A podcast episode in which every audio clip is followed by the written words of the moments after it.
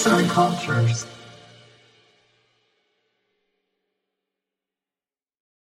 Merhaba, serimizin 6. podcastinde Vitap Brevis Ars Longa metnini sizlere sunuyorum. Dilerim beğenirsiniz. Vita brevis ars longa. Böyle demiş Hipokrat. Hayat kısa, sanat uzun anlamına geliyor. Burada sanattan kastın tıp bilimi olduğu konusunda görüşler var. Ama biz rivayetleri bir kenara bırakıp ilk anladığımız anlamına göre konuşalım şimdi. Hayat biter, sanat kalır. Sanatçı gider, eser kalır.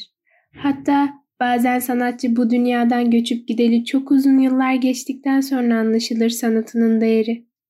Sanatçı geç kalmış bir kıymet görür.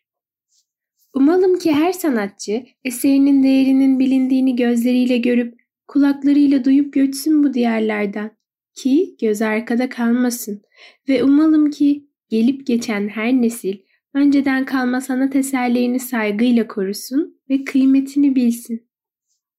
Bugün sanatın belki de insana en çok dokunan dallarından biri olan müzik hakkında konuşmak istiyorum. Ömrümüz boyunca en çok içinde olduğumuz, her an cebimizden çıkarıp kendimizi çevreden soyutlamamıza yardımcı olan ve belki de günün birinde dinleyici olmaktan sıkıldığımızda bayrağı elimize alıp bir ordunun bir neferi olmanın en kolay olduğu sanat dallarından biri. Müzik bence bu yönleriyle diğer kardeşlerinden biraz daha şanslı. Daha popüler, daha ulaşılabilir ve daha ucuz. Peki bu her zaman iyi bir şey mi?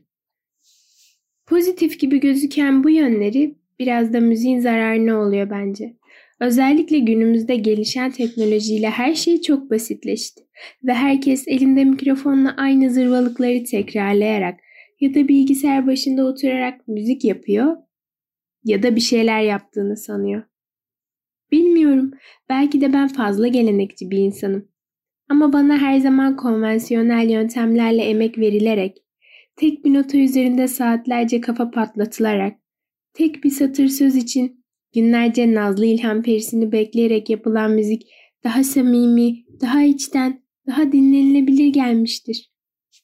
Tommy Ayami, metal fabrikasında parmaklarını saç kesme makinesine kaptırınca doktoru bir daha gitar çalamayacağını söyledi ve o da su şişesini eritip kendine protez parmak uçları yaptı. Kirk Hammett'in ilk amfisi bir ayakkabı kutusuna yerleştirdiği mıknatıs ve hoparlörlerden oluşuyordu. Ben ilk gitarımı alabilmek için bir yaz tatilimi markette çalışarak geçirdim. Bu yüzden seviyorum emek verilen müziği ve hak ettiği yeri bulana kadar da insanlara anlatmaya devam edeceğim.